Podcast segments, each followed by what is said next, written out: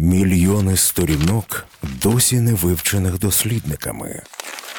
Кримінальні справи, за якими стоять трагічні людські долі, що потрапили під прес каральної машини у часи Радянського Союзу. На Urban Space Radio розповідаємо вісім історій, як пошуки в архівах дозволили відкрити українцям правду про долі своїх близьких. Іноді зовсім неочікувано. Проєкт реалізується за підтримки Українського культурного фонду. Ця історія це був найцікавіший детектив, який ми читали з моїм братом.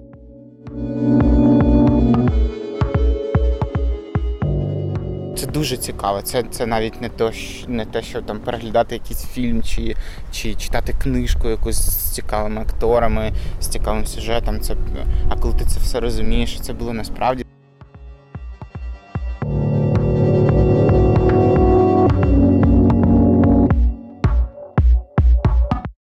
Що може стати для вас аргументом розпочати пошуки інформації про родича, який помер задовго до вашого народження, про якого ви знаєте хоч щось лише з розповідей батьків, і здавалось би, яка різниця, хто там і коли жив, що робив та як помер. І це за реалій, коли нащадки іноді не можуть назвати навіть імена своїх прадідів чи прабабусь, не кажучи вже про давніші покоління. Героїв цього епізоду серії подкастів стаття 54 змусили взятися за пошуки правди про свого діда чутки, неперевірена і ніким не підтверджена інформація про якісь його вчинки за часів Другої світової війни, яку врешті спростували самі онуки, дізнавшись правду для себе і, передусім, у пам'ять про давно померлого родича. Мене звати Петро Троць, і на Urban Space Radio я розповідаю вам вражаючі історії про зраду, підступність і водночас людську стійкість, вірність своїм принципам та прагнення до правди. Історії, деталі яких роками ховалися під грифом цілком таємно в українських архівах.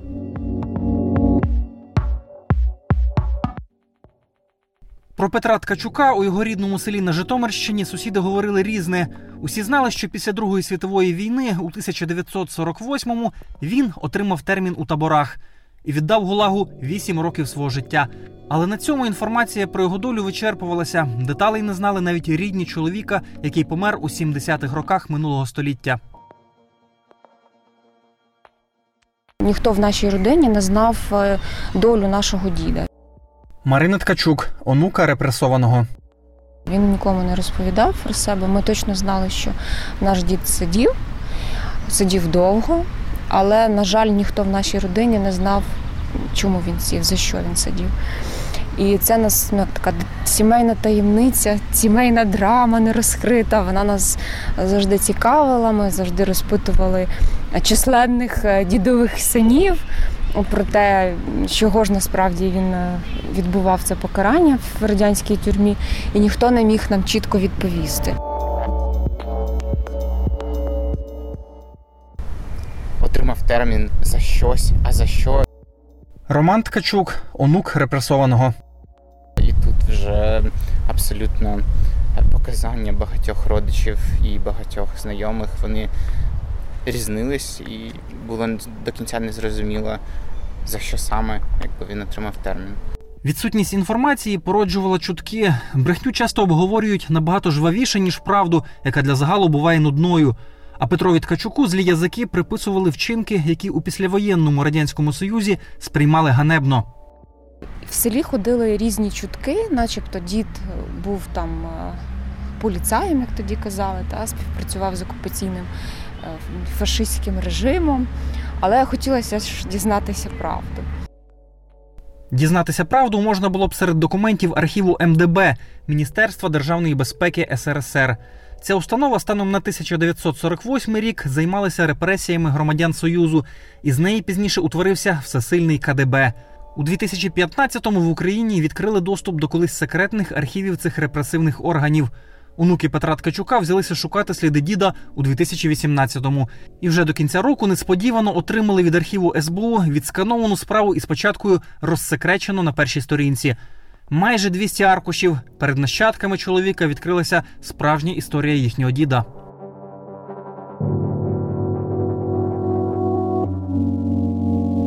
Це був, напевно, ще чи не найцікавіший детектив в нашому з моїм братом житті. Ми там всю ніч читали цю справу. Абсолютно все збережно, там, починаючи від першого допиту, фотографій затриманого діда і закінчуючи листами, наприклад, ем, до Сталіна його дітей, написано там дитячою рукою з проханням там відпустити тата. Це дуже цікаво. Це це навіть не то, не те, що там переглядати якийсь фільм чи, чи читати книжку якусь з цікавими акторами, з цікавим сюжетом. Це а коли ти це все розумієш, це було насправді це набагато крутіше, ніж будь-який там фільм, чи будь-яка будь-який спектакль в театрі, чи будь-яка там не знаю, чи будь-яка книжка, детектив і так далі. Коли ти читаєш, ти розумієш, що це було насправді. Поневіряння Петра Ткачука розпочалися у перші дні нападу нацистської Німеччини на радянський союз. Наприкінці червня 1941-го чоловіка, як і багатьох інших громадян союзу, мобілізували. Подальша доля теж типова для того періоду. Уже в першому бою його частину німці оточили та розбили. Сам Петро Ткачук опинився в полоні. Дід в перші дні війни був е, мобілізований і потрапив у полон прямо в Житомирській області, де він жив, де він був мобілізований. Фактично, в перші ж дні війни він потрапив у полон до німців. Його, як і інших військовополонених, е, перевезли спочатку до Польщі в такий табір для військовополонених. Їх взяли в полон суто через те, що в них закінчились набої, вони не могли відстрілюватися, їх просто оточили. Полонених радянських бійців у 1941-му було так багато, що німці часто відпускали їх в обмін на продукти харчування. Але Петрові Ткачуку не пощастило. Після табору в Польщі доля занесла його ще далі на захід. Потім його перевезли до Німеччини. І ось він фактично всю війну так от кочував від табору до табору. Із е, це вже ми дізналися із допитів. Далі була Франція і табір на півночі цієї країни. Майже чотири роки чоловік провів у нацистських таборах аж до визволення союзниками. Ця історія закінчилася у Франції, в Дюнкерку, коли британські війська звільнили військовополонених, в тому числі відповідно мого діда. І от радянських військових перекинули е, в Бельгію. Ми тоді ще з братом жартували, що дід без шенгену поїздив по всій Європі. До рідної Житомирщини Петро Ткачук повернувся у 1946-му. Удома в нього народився ще один син. Здавалося, життя налагоджується, але у квітні 1948-го його арештовують. Історія полягала в тому, що діда здали інші військовополонені. Казах, який також із дідом був е, в тому таборі, як військовополонений, запам'ятав прізвище діда, його ім'я і те, з якої він області. І цього було достатньо, аби знайти нашого діда. Два місяці стільки часу минуло з моменту відкриття справи Петра Ткачука до її завершення. Спершу чоловік не розумів, що від нього хочуть слідчі, але ті вже готувалися до викриття чергового ворога народу. От перший допит він став дуже показовим. Дід там щось фантазував, не розказував правду. І вже другий допит дуже відрізняється від першого, де дід зізнається в усьому. Зрозуміло, що відбулася якась профілактична в лапках бесіда. Очевидно, що його били. І в деяких місцях під час допитів навіть є от такі прогалини, де він відповідає: «Е, Я заперечую, цього не було. Починається ну, якби пауза така йде. І зрозуміло, що в цій паузі відбувається. Так? То там цікава ця справа і трагічна, і страшна тим, що ти розумієш між рядками, що відбувається в цей момент. Зрадник батьківщини та британський шпигун такі несподівані деталі дізнався про себе селянин із Житомирщини. Уже незабаром він повторює за слідчими усі звинувачення. А ті вже добре знали деталі перебування Петра Ткачука в таборах. Там чоловік спілкувався із союзниками, британськими солдатами та намагався вчити їхню мову. Цього було достатньо, щоб удома його назвали зрадником. За свідченням джерела, яке не вказувалося, у діда був зошит з англійськими словами, як він пояснював, що він намагався спілкуватися з британськими офіцерами і собі записував якісь фрази чи слова для того, щоб вирішувати якісь побутові питання, бо все ж таки вони були в тому таборі і мусили якось жити і знаходити спільну мову. Е, Цього виявилось достатнім для того, щоб е, дід став британським шпіоном, при тому, що в нього була там неповна середня освіта, як у більшості там мешканців українських сіл. Для родини із трьома маленькими дітьми знову втратити годувальника це була трагедія. У справі зберігся лист від синів Петра Ткачука до президії Верховної Ради УРСР із проханням відпустити їхнього батька. Наша мама часто хворіє. Наші матеріальні умови дуже тяжкі. і Нам приходиться виконувати дуже тяжку роботу, носити дрова на віддалі трьох кілометрів, самим варити їсти. І ми часто опікаємо чи обпарюємо собі руки. Дуже ждемо того часу, коли повернеться наш тато, і нам буде легше. Написав лист про помилування і сам Петро Ткачук. Окремі епізоди із нього вражають. У справі зберігається лист діда до Сталіна. Він просив про помилування і описував те, що він пройшов у цих таборах для військовополонених. Дід навіть згадував, що там були випадки канібальства. Настільки складні були умови утримання цих військовослужбовців. І е, ті армійці, які йшли на мінімальну співпрацю, там, наприклад, допомагали якісь траншеї копати, або якось е, там ну, поводилися неагресивно, якимось чином, ну скажімо так, співпрацювали в, в очах радянської влади. Цього і не потрібно було навіть, да? навіть співпраці такої не потрібно було для того, щоб ти став ворогом народу. Е, Вони отримували полегшення в побутовому плані. І, звичайно, що більшість хотіла оцієї співпраці, хоча б мінімальної, тому що це нормально, людина хотіла вижити. Далі слідчих ці листи не потрапили. Червень 1948-го, стаття 54, розділ 1, підпункт А. Чоловікові приписали зраду батьківщині та ув'язнення в таборах. Ткачук Петра Андреевича за измену родине заключить в исправительно-трудовой лагерь сроком на 8 лет, считая срок с 19 апреля 1948 года. Ткачук Петра Андреевича за измену родине заключить в исправительно-трудовой лагерь сроком на 8 лет, считая срок с 19 апреля 1948 года. Разом з ув'язненням чоловікові приписали конфіскацію майна. Увесь термін Петро Ткачук відбув у Сибіру в таборі поблизу Омська.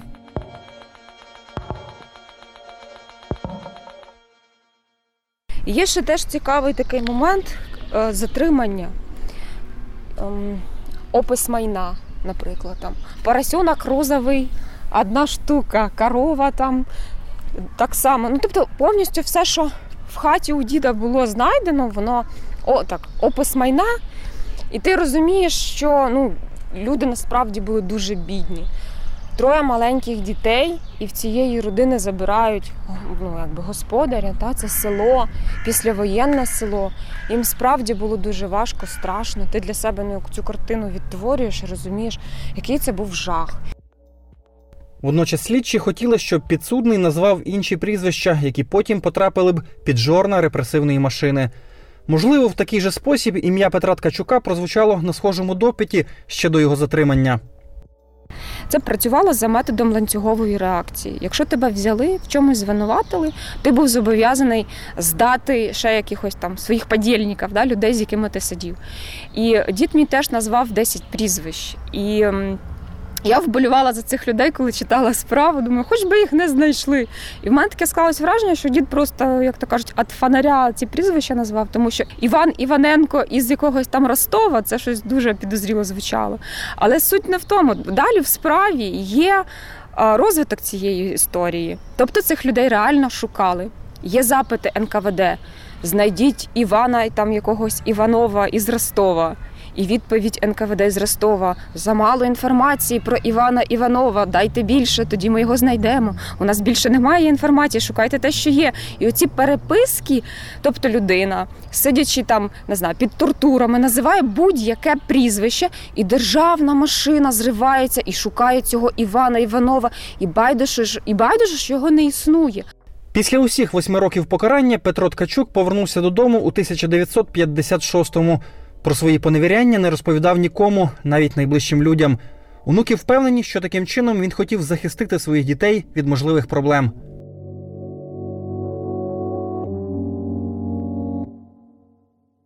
Мета радянської влади була зробити так, аби діти не цікавилися долею, долею своїх батьків. Це абсолютно така поширена історія, практика, коли батьки, відбуваючи покарання в таборах і повертаючись додому, нікому не розказували, через що вони прийшли, за що вони сиділи. По-перше, вони боялися наражати дітей на небезпеку. Менше знаєш, кріпче спіш, як казали так в радянському союзі. І оці діти вони виросли з таким, ну знаєш, з такою завісою. Вони не мали права цікавитися історією батька. Вони не мали права ставити йому запитання. Ніколи ця, ця тема не порушувалася в сім'ї. Ставити питання про долю родича почало уже покоління, що виросло в незалежній Україні. Свого діда Марина та Роман Ткачуки фактично побачили по-новому, і найголовніше дізналися правду про ті моменти, які не давали їм спокою упродовж багатьох років. Ця історія це був найцікавіший детектив, який ми читали з моїм братом. От ми там ввечері отримали цього листа. Ми як засіли, ми всю ніч читали, обговорювали, дещо ми не розуміли, бо це ж від руки все написано, якісь окремі фрагменти. Звичайно, тебе переповнюють емоції. е, Різні від такої злості, образи до якоїсь зворушливості і співчуття. Але найголовніша емоція це радість, хай така трошки з сумом, що ти нарешті дізнався правду.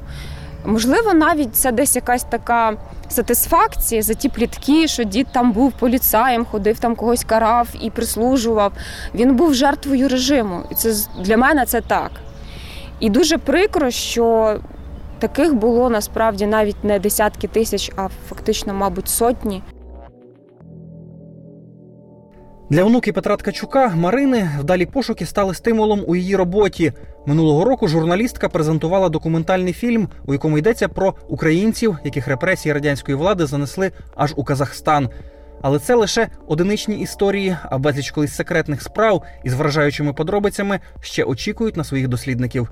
Як казав один журналіст, в добу радянської е, влади усі були е, або жертвами, або катами.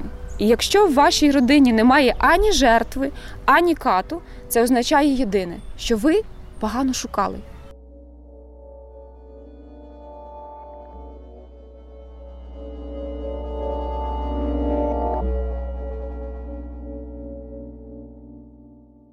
Уже за тиждень я розкажу вам історію Марії Рогачук, повстанки, яку за зв'язки з УПА відправили до таборів. Нащадки жінки спробували дізнатися подробиці засудження і відкрили для себе несподівані епізоди з її життя.